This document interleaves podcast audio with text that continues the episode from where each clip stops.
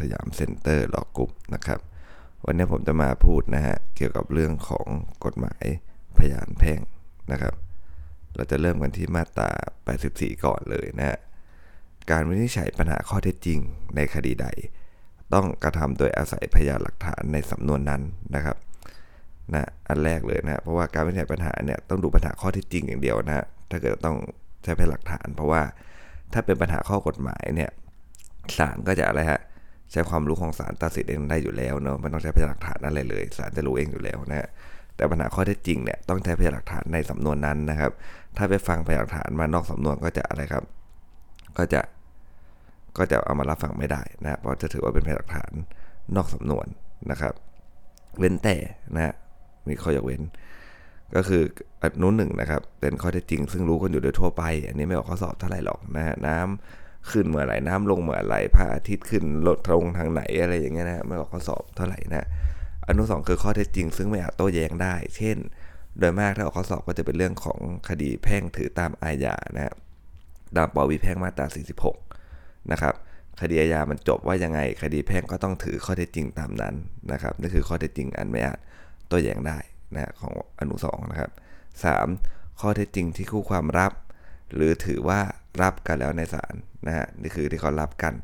ก็ไม่จำเป็นจะต้องสืบพยานนะไม่ต้องใช้พยานหลักฐานในสำนวนแล้วนะฟ้องไปนะเขารับว่าได้ทำฟ้องว่าเขาผิดสัญญาเขารับว่าได้ทำสัญญาจริงอะไรเงี้ยนะอันนี้ไม่ต้องมาสืบแล้วนะว่าทำสัญญาจริงหรือไม่อย่างไรนะก็ไปประเด็นอื่นๆไปเลยนะเขาอาจจะสืบว่าเขาได้ทำสัญญาจริง แต่ทำเพราะถูกข่มขู่อ่าอันนี้ประเด็นมันก็จะเป็นว่าทำสัญญาเพราะถูกข่มขู่ไหมนะแต่เรื่องทำสัญญาเนี่ยมันไม่มีประเด็นแหละเพราะเขารับกันแล้วนะรับหรือถือว่ารับกันแล้วในศาล นะเพราะนั้นการรับกันเนี่ย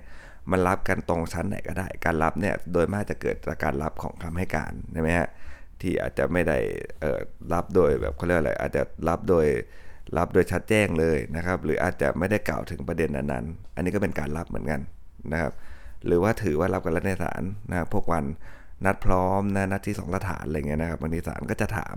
ไปถามมาเอาประเด็นนี้ ตอนแรกเขาอาจจะเคยปฏิเสธก็ได้ถ้าไม่ถามมาเอาเขารับแล้วอะไรเงี้ยนะก็จะไม่ต้องสืบประเด็นนั้นอีกนะครับ มาตรา84ทับหนึ่งครับคู่ความฝ่ายใดกล่าวอ้าง ข้อเท็จจริงเพื่อสนับสนุนความคู่ความของตนนะให้คู่ความฝ่ายนั้นมีภาระในการพิสูจน์ประเด็นนั้นนะก็แน่นอนครับว่าถ้าเกิดสมมุติว่ากล่าวอ้างข้อเท็จจริงนะเพื่อสนับสนุนคำคู่ความของตนเนี่ยต้องเป็นฝ่ายนี้ในการอะไรฮะมีภาระในการพิสูจน์อยู่แล้วนะสมเหตุสมผลครับเพราะว่า อีกฝ่ายหนึ่งเขาก็ไม่มาพิสูจน์ให้อยู่แล้วถูกไหมครับเพราะมันจะไปสนับสนับสนุนคำคู่ความของอีกฝ่ายหนึ่งนะเพราะนั้นเนี่ยถ้ากล่าวอ้างข้อเท็จจริงนะเพื่อสนับสนุนคำคู่ความของตนเราต้องแยกเป็น layer นะครับว่า เวลาเราเอาเรื่องไปฟ้องศาลเนี่ยนะคำฟ้องก็เป็นคำคู่ความอย่างหนึ่งคำให้การมันก็เป็นคำคู่ความอย่างหนึ่งนะเขาเนี่ยจะจะอะไรครับจะแพ้หรือชนะเนี่ยมันไม่ได้ขึ้นอยู่กับคำฟ้องหรือคำให้การเพียวๆถูกไหมฮะสำหรับผมเนี่ยผมให้น้ำหนักมันประมาณสักสามสิบเปอร์เซ็นต์เอง เพราะว่าอะไร เพราะว่าคำฟ้องคำให้การมันเกิดจากการที่ทนายนะหาข้อเท็จจริงนะครับดูข้อกฎหมายเตรียมตัววางรูปคดีแล้วก็พิมพ์ลงไป ให้มันเป็นคำฟ้องคำให้การแน่นอนแหละว่าคำฟ้องคำให้การที่ดีเนี่ยแน่นอนมันมีประโยชน์เป็นอย่างสูงนะในการที่จะทำให้แพ้หรือชนะคดี แต่ว่าสิ่งที่มันสาคัญพอๆกันเลยนะหรืออาจจะสำคัญมากกว่าได้ซ้ำในบางในบางในยะนะครับ ก็คือแล้วคุณจะสนับสนุนให้ศาลเขาเชื่อได้ยังไงล่ะ ว่าที่คุณพิมพ์มามันจริงใช่ไหมฮะ บางอันเนี่ยฟ้องคำฟ้องคำคำให้การ ถ้าอ่านได้ตามนั้นคุณก็ชนะแหละถูกไหมครับเหมือนเออตัวจำเลยอะถ้าพูดง่ายๆคดีอาญานะครับนะบอกว่าจำเลยไม่รู้เห็นในการกระทำความผิดด้วย อันแน่นอนนะถ้าไม่รู้เห็นจริง ๆ คุณก็ชนะนั่นแหละนะครับหรือจำเลยไม่ได้อยู่ด้วยในว่าการทำความผิดอะไรอย่างเงี้ยสมมติเป็นคดีแบบฆ่าใช่ไหมฮะแล้วฟ้องว่าเป็นตัวการไปยืนฆ่าเขาเลย แต่จำเลยเขาบอกว่าเขาไม่ได้อยู่ด้วย วันทางความผิดถ้าฟังได้อย่างนั้นมันก็ยกฟ้องแหละนะครับ แต่ว่า มันจะเป็นอย่างนั้นจริงหรือเปล่า มันเป็นปัญหาข้อเท็จจริงใช่ไหมครับอันนั้นเนี่ยไอ้เรื่องคำคู่ความอีกแบบหนึ่งนะแต่ว่าคุณจะสนับสนุนให้ศาลเชื่อได้ยังไงนะครับ เพราะนั้นเนี่ยคุณก็มีภาระในการพิสูจน์ สิ่งที่คุณได้กล่าวอ้างใช่ไหมเอาพยานหลักฐานเข้ามาสิเอาคนเข้ามาพูดช่วยสิว่าเออวันนั้นไม่เห็นอยู่ยังไงใช่ไหมเอาพยานเอกสารถ้ามีนะเข้ามาพยานวัตถุอะซีซีทีวี มีไหมนะฮะคุณอ้างว่าไม่อยู่นะเอามีซีซีทีวีจบเลยนะเอาวันนั้นไม่อยู่ถานที่เกิดเหตุอะไรอย่างเงี้ยนะครับเพราะนั้นเนี่ยถ้าคู่ความฝ่ายใดเนี่ยกล่าวอ้างข้อเท็จจริงเพื่อสนับสนุนความคู่ความของตน ก็ให้คู่ความฝ่ายนั้นเนี่ยนะมีภาระในการพิสูจน์ข้อเท็จจริงนั้นนะครับ แต่ถ้ามีข้อสันนิษฐานไว้ในกฎหมาย หรือมีข้อสันนิษฐานไว้ควรจะเป็นนะเอา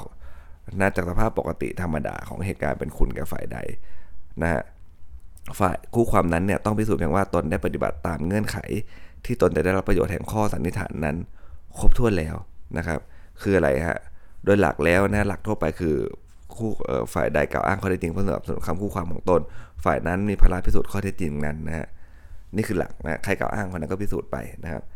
แต่ข้อยกเว้นคืออะไรฮะก็คือว่าถ้ามีข้อสันนิษฐานของกฎหมาย อย่างเช่น พวกเรื่องที่ดินจะเจอกันบ่อยนะครับ เรื่องที่ดินนะ่ะใครมีชื่ออยู่ในโฉนด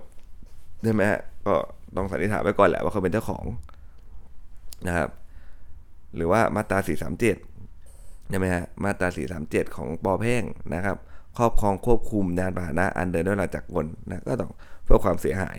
นะครับ เว้นแต่จะพิสูจน์ได้ว่าเป็นอะไรเหตุสุดวิสัยหรือเป็นความผิดของผู้ต้องเสียหายนั่นเองไอ้อย่างเงี้ยนะครับเป็นข้อสันนิษฐานของกฎหมายอีกฝั่งหนึ่งเวลาเขาพิสูจน์ นะที่เขาบอกว่าพิสูจน์เพียงว่าตนได้ปฏิบัติตามเงื่อนไขแห่งการได้รับประโยชน์ในข้อสันนิษฐานนั้นครบถ้วนแล้วคืออะไรฮะอย่างเช่นมาตรา 437 เมื่อกี้จะง่ายเลยนะครับนะมาตรา 437 จะง่ายเลยเขาก็พิสูจน์แค่ว่าอะไรครับ ไอ้จำเลยเนี่ยมันควบคุมหรือครอบครองยานพาหนะอยู่หน้าตอนนั้นนะครับ ก็จบเลยเขาได้ประโยชน์แหละ อีกฝ่ายหนึ่งมีหน้าที่ในการพิสูจน์นะครับเองนะว่ามันเป็นเหตุสุวิสัยมันเป็นความผิดผู้ต้องเสียหายอย่างไรนะครับเนื้อวันนั้นเนี่ย ถ้าใครกล่าวอ้างข้อเท็จจริงผู้สนับสนุนคำคู่ความของตน ก็จะมีภาระในการพิสูจน์ข้อเท็จจริงนั้นนะครับ เว้นแต่ในเรื่องของข้อสันนิษฐานของกฎหมาย หรือข้อสันนิษฐานที่ควรจะเป็นจากสภาพปกติเหตุการณ์นะพวกไฟไหม้อะไรเงี้ยแล้วมันลามเลียไหม้ไปเรื่อยๆนะอันนี้อาจจะไม่ออกข้อสอบบ่อยเท่าไหร่ส่วนมากจะเป็นเรื่องของการออกเรื่องของข้อสันนิษฐาน ไว้ในกฎหมายมากกว่านะครับ ต่อไปมาตรา 85 นะ คู่ความฝ่ายที่มีหน้าที่ต้องนำสืบข้อเท็จจริงเนี่ยย่อมมีสิทธิจะนำพยานหลักฐานใด ๆ มาสืบได้นะครับ ตามประมวลกฎหมายนี้ก็เขามีหน้าที่นะก็ต้องนำพยานหลักฐานใดๆมาสืบได้อยู่แล้วนะฮะ86 ครับ เมื่อศาลเห็นว่าพยานหลักฐานใดเนี่ยเป็นพยานหลักฐานที่รับฟังไม่ได้นะหรือว่ารับฟังได้แต่ยื่นฝ่าฝืน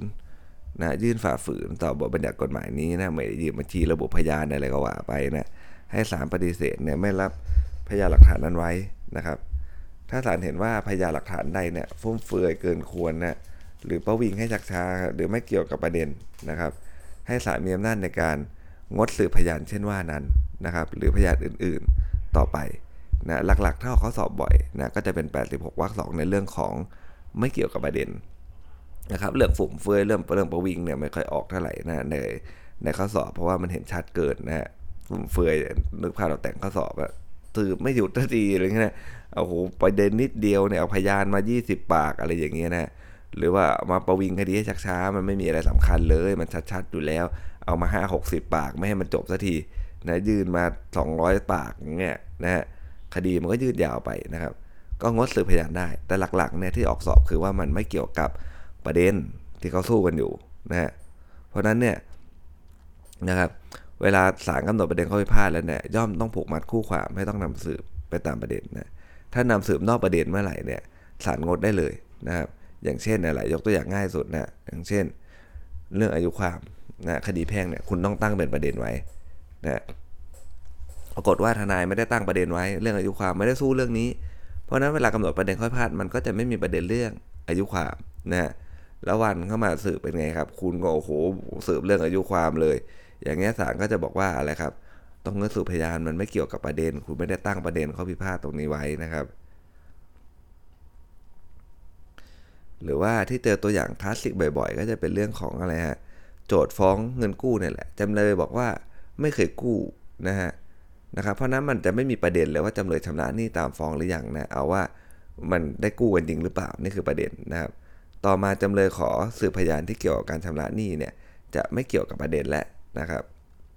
จำเลยขอซื้อพยานที่เกี่ยวกับการชำระหนี้เนี่ยก็จะเป็นมาตรา86วรรคสองเลยนะครับ ก็คือว่าศาลเห็นว่าพยานหลักฐานใดเนี่ยนะครับ ไม่เกี่ยวกับประเด็นศาลก็มีอำนาจในการงดสืบพยานหลักฐานเช่นว่านั้นได้นะ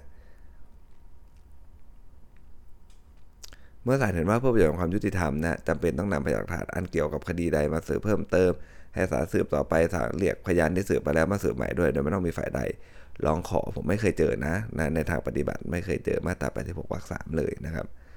87ครับ ห้ามมิให้ศาลรับฟังพยานหลักฐานใดนะโดยหลักก็คือห้ามนะครับ เว้นแต่อะไรฮะอันหนึ่งพยานหลักฐานนั้นจะเกี่ยวถึงข้อเท็จจริง ที่คู่ความฝ่ายใดฝ่ายหนึ่งในคดีเนี่ยจะต้องนำสืบนะครับ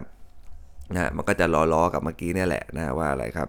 ว่ามันเกี่ยวกับประเด็นหรือเปล่านะครับมันนั้น87 อนุหนึ่งเนี่ยมันต้องพยานหลักฐานเกี่ยวกับประเด็นนะที่คู่ความอีกฝ่ายเนี่ยมันจะต้องนำสืบนะถึงจะให้สืบเข้ามาได้นะครับ ส่วนอนุสองนะครับคู่ความฝ่ายที่อ้างพยานหลักฐานเนี่ยเขาได้แสดงความจำนงนะฮะที่จะอ้างอิงพยานหลักฐานดังที่บัญญัติไว้ในมาตรา 88 แล้วก็ 90 แล้วนะก็คือ 88 คือการยื่นบัญชีระบุพยานนะครับ มาตรา 90 ก็จะเป็นเรื่องของการส่งสำเนาเนี่ยให้กับฝ่ายตรงข้ามนะเวลาก่อนที่จะสืบนะครับ เพื่อความไม่จู่โจมกันทางพยานเอกสารเนี่ยจะไปว่ากันอีกทีนะฮะแต่ถ้าศาลก็เห็นว่านะครับเพื่อประโยชน์ของความยุติธรรมนะฮะจำเป็นจะต้องนะฮะสืบพยานหลักฐานอันสำคัญ ซึ่งเกี่ยวกับประเด็นข้อสำคัญในคดีนะโดยฝ่าฝืนบทบัญญัติของมาตราเนี่ยของของอนุมาตรานี้นะให้ศาลมีอำนาจรับฟังพยานพยานหลักฐานเช่นว่านั้นได้นะครับ เพราะนั้นเนี่ยนะฮะ มาตรา87อนุ2เนี่ยมันจะเป็นเรื่องของการที่ไม่ได้ยื่นบัญชีดูพยานไว้นะครับ โดยมากจะเป็นเรื่องนี้เลย หรือว่าอาจจะไม่ได้ส่งสำเนาไปตามที่กฎหมายกำหนดไว้ตามมาตรา 90 ให้อีกฝ่ายตรงข้ามนะฮะนะครับ ซึ่งโดยหลักแล้วเนี่ยศาลรับฟังพยานหลักฐานนั้นไม่ได้นะตาม 87 นะฮะตอนเริ่มเลยที่ศาลบอกว่าห้ามไม่ศาลรับฟังพยานหลักฐานใดนะครับ แต่ว่าเราจะเห็นว่าอนุสองมันเป็นเรื่องทางอะไรฮะเทคนิคถูกไหมครับ มันเป็นเรื่องทางเทคนิคนะว่าจะส่ง บัญชีระบุพยานหรือว่าส่งสำเนาแน่นอนว่าถ้าเกิดว่าเออบางทีนะบางทีนะอาจจะไปเจอทนายบางท่านนะแต่มีไม่เยอะหรอกนะครับ อาจจะหลงลืม ไม่ได้ใส่ลงไปในบัญชีระบุพยานเอาไม่ได้ส่งสำเนาอาแต่เอกสารตัวนั้นมันมีจริง ๆอะเห็นไหมครับมันมีจริง ๆ นี่นะฮะมันเกิดขึ้นโดยชอบด้วยอะไรด้วยนะฮะแต่เขาเนี้ยถ้าเกิดจะให้มาบอกว่ารับฟังไม่ได้เสียเลย เพราะว่าทำผิดแค่ตรงอนุมาตราเกี่ยวกับเทคนิคในการส่งเนี่ยมันก็อาจจะไม่ยุติธรรมถูกไหมฮะ สมมุติว่าชาวบ้านเลยนึกภาพชาวบ้านนะเขาไปโอ้โหเป็นชาวบ้านแบบผู้บริสุทธิ์ไต่ตื้อบริสุทธิ์นะเป็นคนดีมากเลยของสังคมอะไรเงี้ยนะทำทุกอย่างตรงไปตรงมาหมดอาจจะกับสมมุติไปเจอทนายที่อาจจะไม่ได้ปฏิบัติงานได้อย่างสมบูรณ์ครบถ้วนเงี้ยนะฮะลืมใส่ในบัญชีรูปพยานแล้วจะไม่ฟังเลยแล้วบอกว่าอ้าวอย่างนี้แพ้คดีไปเลย เพราะว่าไม่มีหลักฐานเข้ามานำสืบให้ศาลเห็นได้อะไรเงี้ยนะมันก็ไม่ยุติธรรมถูกไหมฮะเพราะนั้นมาตรา87 อนุ2เนี่ยเขาก็เลยบอกว่า ถ้าเกิดว่ามันเพื่อประโยชน์ของความยุติธรรมนะฮะจำเป็นจะต้องสืบพยานหลักฐานอันสำคัญ เกี่ยวกับประเด็นข้อสำคัญด้วย อันนี้ก็จะมีเรื่องราวนิดหนึ่งนะว่าประเด็นข้อสำคัญในคดีแต่ละเรื่องมันก็ไม่เหมือนกันนะครับ แต่ถ้าเป็นหลักฐานสำคัญเกี่ยวกับประเด็นข้อสำคัญในคดีเนี่ยนะจะฝ่าฝืนได้บทบัญญัติเรื่อง 88 90 เนี่ยให้ศาลมีอำนาจจะรับฟังได้นะครับ มันก็จะเป็นบทยืดหยุ่นให้นะเพื่อความยุติธรรมเลยนะครับนะเป็นหลักฐาน ที่สำคัญนะและเกี่ยวกับประเด็นข้อสำคัญในคดีด้วยนะครับ ที่มันไม่สำคัญเช่นอะไร อาจจะเรื่องของพวกดอกเบี้ยนะฮะนะของประกาศธนาคารนะนะมีดีกาเรื่องดอกเบี้ยเขาไม่ได้ยื่นแน่นอนแหละไม่ได้ยื่นศาลก็พิพากษาให้ตามดอกเบี้ยประกาศธนาคารไม่ได้เพราะศาลไม่ได้รู้เองนะเป็นเรื่องก็ต้องนำสืบถูกไหมครับมันขึ้นขึ้นลงลงตลอดนะเพราะนั้นเนี่ยไอ้เรื่องดอกเบี้ยเนี่ยลืมเออยื่นไม่ถูก นะฮะไม่ได้ยื่นบัญชีระบุพยานอะไรเงี้ยนะไม่ได้ส่งสำเนาให้อีกฝ่ายหนึ่งตามมาตรา 90 เนี่ยนะครับแล้วจะขอให้ศาลใช้อำนาจตามมาตรา 87 อนุ 2 ที่จะบอกว่าโอ้มันเป็นพยานหลักฐานสำคัญนะเกี่ยวข้อสำคัญในคดีด้วยศาลบอกว่าโอเคมันอาจจะเป็นพยานหลักฐานที่สำคัญแหละ แต่มันไม่ได้เกี่ยวกับข้อสำคัญ ไม่เกี่ยวกับประเด็นข้อสำคัญในคดีเลย มันเป็นแค่ดอกเบี้ยนะเพราะนั้นศาลก็จะนะครับใช้ดุลยพินิษในการรับฟังไม่ได้นะฮะ88 ครับ คู่ความฝ่ายใดมีความจำนงจะอ้างอิงเอกสารฉบับใด หรือคำเบิกความของพยานคนใดนะครับ หรือจำเป็นจะต้องให้ศาลตรวจบุคคลวัตถุสถานที่อ้างความเห็นของผู้เชี่ยวชาญนะที่ศาลตั้งหรือความเห็นของผู้มีความรู้ความเชี่ยวชาญ ก็ครบเกือบหมดเลยเห็นไหมฮะเราจะสังเกตนะครับว่าถ้าเกิดเป็นเรื่องของกฎหมายแพ่งเนี่ยนะครับกฎหมายก็จะพูดถึงเอกสารก่อนเลยนะเอกสารฉบับใดคำเบิกความพยานคนใด หรือมีความจำนงให้สารตัวบุคคลวัตถุสถานที่นะเพราะว่าสมัยก่อนเนี่ยเอกสารในคดีแพ่งเนี่ยมันสำคัญมากเลยในการจะพิจารณาถูกไหมฮะไอ้เรื่องคนมาพูดเนี่ยนะฮะมันพูดได้หมดแหละซ้ายขวาอะไรเนี่ยถ้าเกิดว่าเขาคิดว่าเขาจะเกิดประโยชน์กับเขาอะไรเงี้ยนะแต่เอกสารมันชัดกว่านะครับประมวลแพ่งเรื่องที่สำคัญสำคัญก็เลยต้องกำหนดให้มีแบบในการทำนะเพื่อจะเป็นการกันกรองนั่นแหละชั้นหนึ่งนะฮะก่อนคดีจะมาศาลนะนะครับให้มันชัดเจนก่อนเลยตั้งแต่ตอนทำเวลามาปุ๊บเนี่ย ก็จะได้ตัดสินให้มันเป็นธรรมได้มากขึ้นนะก็เลยต้องมีแบบไว้นะครับเพราะนั้นเนี่ยนะถ้าเกิดจะใช้พวกเนี้ยเอกสารฉบับใดคำเบิกความพยานคนใดเนี่ยนะหรือว่าพวกสารตรวจบุคคลวัตถุสถานที่หรือนี้วัตถุก็มีความสำคัญมากขึ้นนะพวก CCTV นะครับเพื่อเป็นหลักฐานนะพยานหลักฐานสนับสนุนข้ออ้างข้อเถียงของตนนะดูแฮชแท็กตัวนี้มันต้องเป็นพยานหลักฐานที่สนับสนุนข้ออ้างข้อเถียงของตนด้วยนะครับ เพราะนั้นเนี่ยเวลาถามค้านเนี่ย มันไม่ได้สนับสนุนข้ออ้างข้อเถียงของเขาก็เลยไม่ต้องยื่นบัญชีรูพยานนั่นเองนะครับนะมันใช้ตรงนี้เลยนะครับ ให้คู่ความฝ่ายนั้นเนี่ยยื่นบัญชีระบุพยานก่อนวันสืบพยานไม่น้อยกว่า 7 วันนะคดีแพ่งนะ 7 วันนะครับ โดยแสดงนะฮะเอกสารสภาพเอกสารที่จะอ้าง รายชื่อที่อยู่ของบุคคลนะครับ ผู้มีความรู้ความเชี่ยวชาญและวัตถุสถานที่ซึ่งคู่ความฝ่ายนั้นเนี่ยนะระบุอ้างเป็นพยานหลักฐานหรือขอให้ศาลไปตรวจ หรือขอให้ศาลตั้งผู้เชี่ยวชาญแล้วแต่กรณีนะพร้อมทั้งสำเนาบัญชีระบุพยานในจำนวนเพียงพอ เพื่อให้คู่ความฝ่ายอื่นมารับไปจากเจ้าพนักงานศาลนะครับนะก็ต้องมีรายช่วงรายชื่อนะครับมีที่อยู่ของเขานะนะแต่ว่าอะไรครับเอ่อถ้าเกิดระบุว่าที่อยู่จะเสนอต่อศาลในวันขอออกหมายเรียก ก็จะเป็นบัญชีรูปพยานที่ไม่ชอบไปเลยนะเพราะว่ามันจะต้องมีเรื่องของรายชื่อที่อยู่ของบุคคลไว้ด้วยนะครับ วรรคสองครับ ถ้าคู่ความฝ่ายใดมีความจำนงจะยื่นบัญชีรูปพยานเพิ่มเติมนะให้ยื่นคำแถลงขอระบุพยานเพิ่มเติมต่อศาลนะพร้อมด้วยบัญชีระบุพยานเพิ่มเติมนะและสำเนาบัญชีระบุพยานเพิ่มเติมได้ภายใน 15 วันนับแต่วันสืบพยานนะครับ เมื่อกำหนดเวลาฮะให้ยื่นบัญชีระบุพยานตามวรรคหนึ่งวรรคสองเนี่ยแต่ละในกรณีได้เสร็จที่ลงนะครับ ตามวรรคหนึ่งก็คือการยื่นบัญชีระบุพยานครั้งแรกนั่นแหละนะเขาบอกว่าให้ยื่นได้นะก่อนวันสืบไม่น้อยกว่า7วันนะ ถ้าเกิดวรรคสองก็คือว่ายื่นได้ภายใน 15 วันนับแต่วันสืบพยานในกรณีการยื่นบัญชีระบุพยานเพิ่มเติมใช่ไหมเมื่อในระยะนะครับระยะที่กำหนดให้ยื่นบัญชีระบุพยานเนี่ยตามวรรคหนึ่งวรรคสองแล้วแต่กรณีเนี่ยได้สิ้นสุดลงนะถ้าคู่ความฝ่ายใดฝ่ายหนึ่งเนี่ยซึ่งได้ยื่นบัญชีระบุพยานไว้แล้วนะมีเหตุสมควรนะครับนะมีเหตุสมควรแสดงว่าตนเนี่ยไม่ได้ทราบเลยนะว่าต้องมีพยานหลักฐานบางอย่างมาสืบเพื่อประโยชน์ของตนนะหรือไม่ทราบว่าพยานหลักฐานบางอย่างได้มีอยู่ หรือไม่เหตุสมควรอื่นใดนะ หรือถ้าคู่ความฝ่ายที่ไม่ได้ยื่นบัญชีระบุพยานเนี่ยแสดงให้เป็นที่พอใจแก่ศาลได้ว่า มีเหตุสมควรนะที่ไม่สามารถยื่นบัญชีระบุพยานตามกำหนดดังกล่าวได้นะให้คู่ความนั้นเนี่ยก็อาจจะยื่นคำร้องขออนุญาต อ้างพยานหลักฐานเช่นว่านั้นต่อศาลพร้อมกับบัญชีระบุพยานและสำเนาบัญชีระบุพยานดังกล่าวไม่ว่าเวลาใดๆก่อนพิพากษาคดีครับ และถ้าศาลเห็นว่าเพื่อให้การวินิจฉัยชี้ขาดข้อสำคัญแห่งคดี เป็นไปโดยเที่ยงธรรมเนี่ยนะจำเป็นจะต้องสืบพยานหลักฐานเช่นว่านั้น ก็ให้ศาลอนุญาตไปตามคำร้องได้นะครับนะก็ขออนุญาตนะครับนะอ้างพยานหลักฐานเช่นว่านั้นนะพร้อมกับยื่นบัญชีรูพยานนะก่อนจะพิพากษาคดีนะครับ 89 ครับ คู่ความฝ่ายใดประสงค์จะนะฮะนำสืบพยานหลักฐานของตนเพื่อพิสูจน์ต่อพยานของคู่ความฝ่ายอื่นนะในกรณีดังต่อไปนี้นะอนุหนึ่งครับ หักล้างหรือเปลี่ยนแปลงถ้อยคำพยานในข้อความทั้งหลาย ซึ่งพยานเช่นว่านั้นเนี่ยเป็นผู้รู้เห็นนะก็คือจะเอาพยานหลักฐานของเรานั่นแหละ เข้ามานำสืบว่าไอ้ที่เขาเบิกไปนะ่ะมันไม่จริงยังไงถูกไหมฮะถ้อยคำพยานเนี่ยเขาโกหกอะไรยังไงเนี่ยนะครับ ก็จะเป็นอนุหนึ่งนะเหลืออนุสองครับพิสูจน์ข้อความอย่างหนึ่งอย่างใดเกี่ยวกับการกระทำถ้อยคำเอกสาร หรือพยานหลักฐานอื่นใด ซึ่งพยานเช่นว่านั้นได้ทำขึ้นนะครับ ให้คู่ความฝ่ายนั้นเนี่ยถามค้านพยานดังกล่าว เสียในเวลาที่พยานเบิกความ เพื่อให้พยานเนี่ยมีโอกาสอธิบายถึงข้อความเหล่านั้น แม้ว่าพยานจะมิได้เบิกถึงข้อความดังกล่าวเลยก็ตามนะฮะถามว่าคืออะไรฮะก็คือสมมุติว่านะเรามีพยานฝั่งเราเราเป็นจำเลยอย่างเงี้ยนะฮะเขาพร้อมจะมานำสืบแหละนะครับว่าไอ้สัญญากู้เนี่ยมันเป็นสัญญากู้ปลอม สมมติว่าเรื่องราวเป็นอย่างนี้นะเขาจะมาสืบเรื่องเนี้ย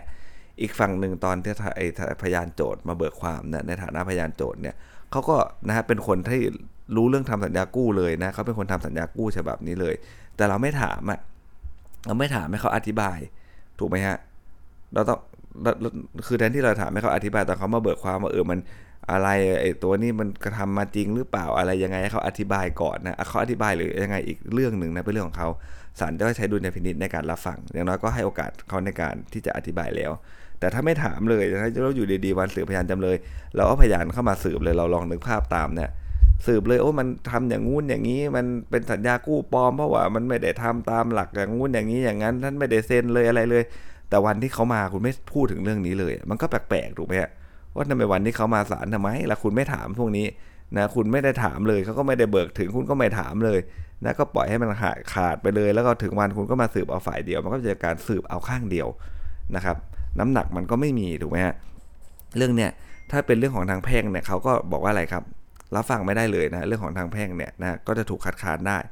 นะครับนะก็คือตามวรรคอีกวรรคต่อไปนะว่าถ้าในกรณีคู่ความฝ่ายนั้นเนี่ยไม่ได้ถามค้านพยานนะครับไม่ได้ถามค้านพยานของคู่ความฝ่ายอื่นนะฮะไว้ทั้งต้นนะต่อมานำพยานหลักฐานมาสืบถึงข้อความนั้น คู่ความฝ่ายอื่นที่สืบพยานนั้นไว้เนี่ยชอบที่จะคัดค้านได้นะครับ ชอบที่จะคัดค้านได้นะในขณะที่คู่ความฝ่ายนั้นเนี่ยนำพยานหลักฐานมาสืบนะเพราะว่าอะไรครับไม่ได้ถามค้านพยานไว้ก่อนนะอยู่ดีนำพยานหลักฐานมาสืบถึงคู่ความนั้นนะฮะถึงข้อถึงข้อความนั้นนะครับ ก็คัดค้านได้นะฮะ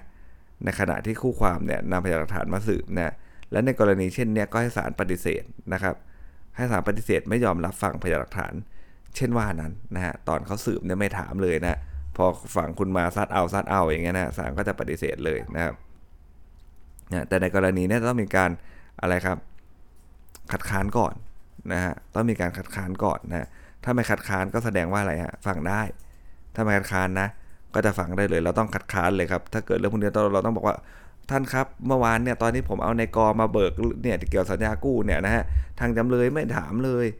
นะครับ เรื่องนี้แล้วอยู่ดีเอาพยานตนเข้ามาสืบ เอาฝ่ายเดียวเลยว่าเป็นสัญญาปลอมนะฮะเนี่ยมันไม่ชอบครับตามมาตรา 89 นะครับ วิเพ่งนะแค่นี้แหละครับ จบเลยนะศาลก็จะต้องปฏิเสธไม่ยอมรับฟังนะครับ ในกรณีที่คู่ความฝ่ายที่ประสงค์จะนำพยานหลักฐานมาสืบนะต่อพยานตามวรรคหนึ่งแสดงให้เป็นที่พอใจของศาลได้ว่าอะไรฮะตอนที่พยานเบิกความเนี่ยผมไม่รู้นะฮะเรื่องสัญญากู้ไอ้ที่เขามาเมื่อวานเนี่ย ผมไม่รู้นะฮะ